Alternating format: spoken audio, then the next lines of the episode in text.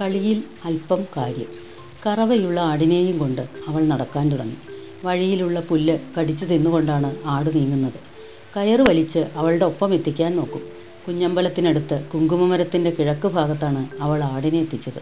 ഒരു നൂറ് ആടുകൾക്ക് തിന്നാനുള്ള പുല്ലുണ്ട് അവിടെ. വേനൽമഴ പെയ്തതോടെ മുത്തങ്ങയും തൊട്ടാവാടിയും തഴച്ചു വളർന്ന് പരന്നു കിടക്കുന്നു. ആട് പുല്ല് തിന്നുന്നത് നോക്കി അവളിരുന്നു കുറേ തിന്നു കഴിഞ്ഞാൽ നാല് ഭാഗത്തേക്ക് നോക്കി ചവയ്ക്കും.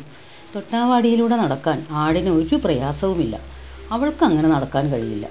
ആട് മേയുന്ന സമയത്ത് തെച്ചിപ്പഴവും കാരപ്പഴവും തിന്നു നടക്കും. കാരമുള്ളു കുത്തിയാൽ നല്ല വേദനയാണ്. മഞ്ഞ നിറത്തിലുള്ള കാരപ്പഴത്തിന് ചവർപ്പുരസമാണ് പാടത്തേക്ക് ചാഞ്ഞു നിൽക്കുന്ന കാരയിൽ മുള്ളു കുത്താതെ കയറി കാരപ്പഴം പൊട്ടിക്കും.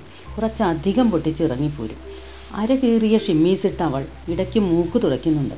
എണ്ണമയമില്ലാത്ത മുടിയിൽ ജടകുത്തി വിയർപ്പിറങ്ങി ചൊറിച്ചിൽ തുടങ്ങിയിരിക്കുന്നു. അവൾ തലയിൽ കിറേ കിറേ മാന്തി നഖത്തിനിടയിൽപ്പെട്ട നഞ്ഞിപ്പേനുകളെ കൊന്നു രസിച്ചു.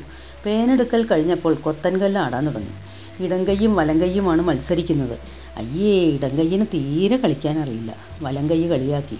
രണ്ടും തമ്മിൽ അടിയായി. എല്ലാ അടിയും അവൾക്ക് തന്നെയാണ്. ആടപ്പോഴും മേഞ്ഞു നടക്കുകയാണ്. രണ്ട് അനിയത്തിമാർ കൂടി കളിക്കാൻ കൂടി.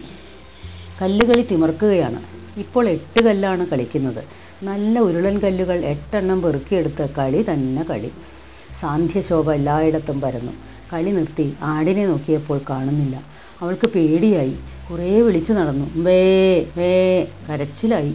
അച്ഛനോട് പറഞ്ഞാൽ അടി ഉറപ്പാണ്. ഉത്തരവാദിത്തം കാണിച്ചില്ലെന്ന് പറയും. ഇത്ര പോന്നില്ലേ? ഇനി എന്നാ മനസ്സിലാവുക? ഒരു കാര്യം ഏൽപ്പിക്കാൻ വയ്യ. ശകാരം തുടർന്നുകൊണ്ടേയിരിക്കും. ഏഴാം ക്ലാസ്സിൽ പഠിക്കുന്ന അവൾക്ക് എപ്പോഴും കളിക്കാനാണ് ഇഷ്ടം. ആരെയും കൂട്ടിന് കിട്ടിയില്ലെങ്കിലും ഒറ്റയ്ക്ക് കളിക്കും. കളി കാര്യമായി പോയി. ആടിനെയും അന്വേഷിച്ച് കുറേ നടന്നു. അനിയത്തിമാരും കൂടെയുണ്ട്. പാടത്തിനക്കരെ നിന്ന് ആടിന്റെ കരച്ചിൽ കേൾക്കുന്നുണ്ട്. വേലായിയെ ഉറക്കെ വിളിച്ചു. ആടിനെ കാണാനില്ലെന്ന് അലറി പറഞ്ഞു. അയാൾ കരച്ചിൽ കേട്ട ഭാഗത്തേക്ക് നടന്നു. കോമത്തെ കുട്ടപ്പൻ നായർ വീട്ടിൽ കെട്ടിയിട്ടിരിക്കുകയാണ്. അയാളുടെ നെല്ല് തിന്നുവത്രേ? എല്ലാം ചവിട്ടി നാശാക്കിയത്രേ?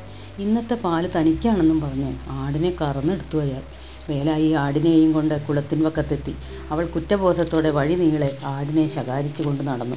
എത്ര തിന്നാലും വയറ് നിറയില്ല. വല്ലോന്തി മുതൽ തിന്നാനാണ് ഇഷ്ടം. എത്ര ദേഷ്യപ്പെട്ടാലും അവൾക്ക് ആടിനോട് വലിയ സ്നേഹമാണ്. ഇനി ഇങ്ങനെയൊന്നും ചെയ്യല്ലേ കേട്ടോ നിനക്ക് എത്ര പുല്ല് വേണമെങ്കിലും തരില്ലേ? അവൾ തന്റെ മുഖം ആടിന്റെ മുഖത്തോട് ചേർത്ത് വെച്ചു. ആടിന് എന്തറിയാം?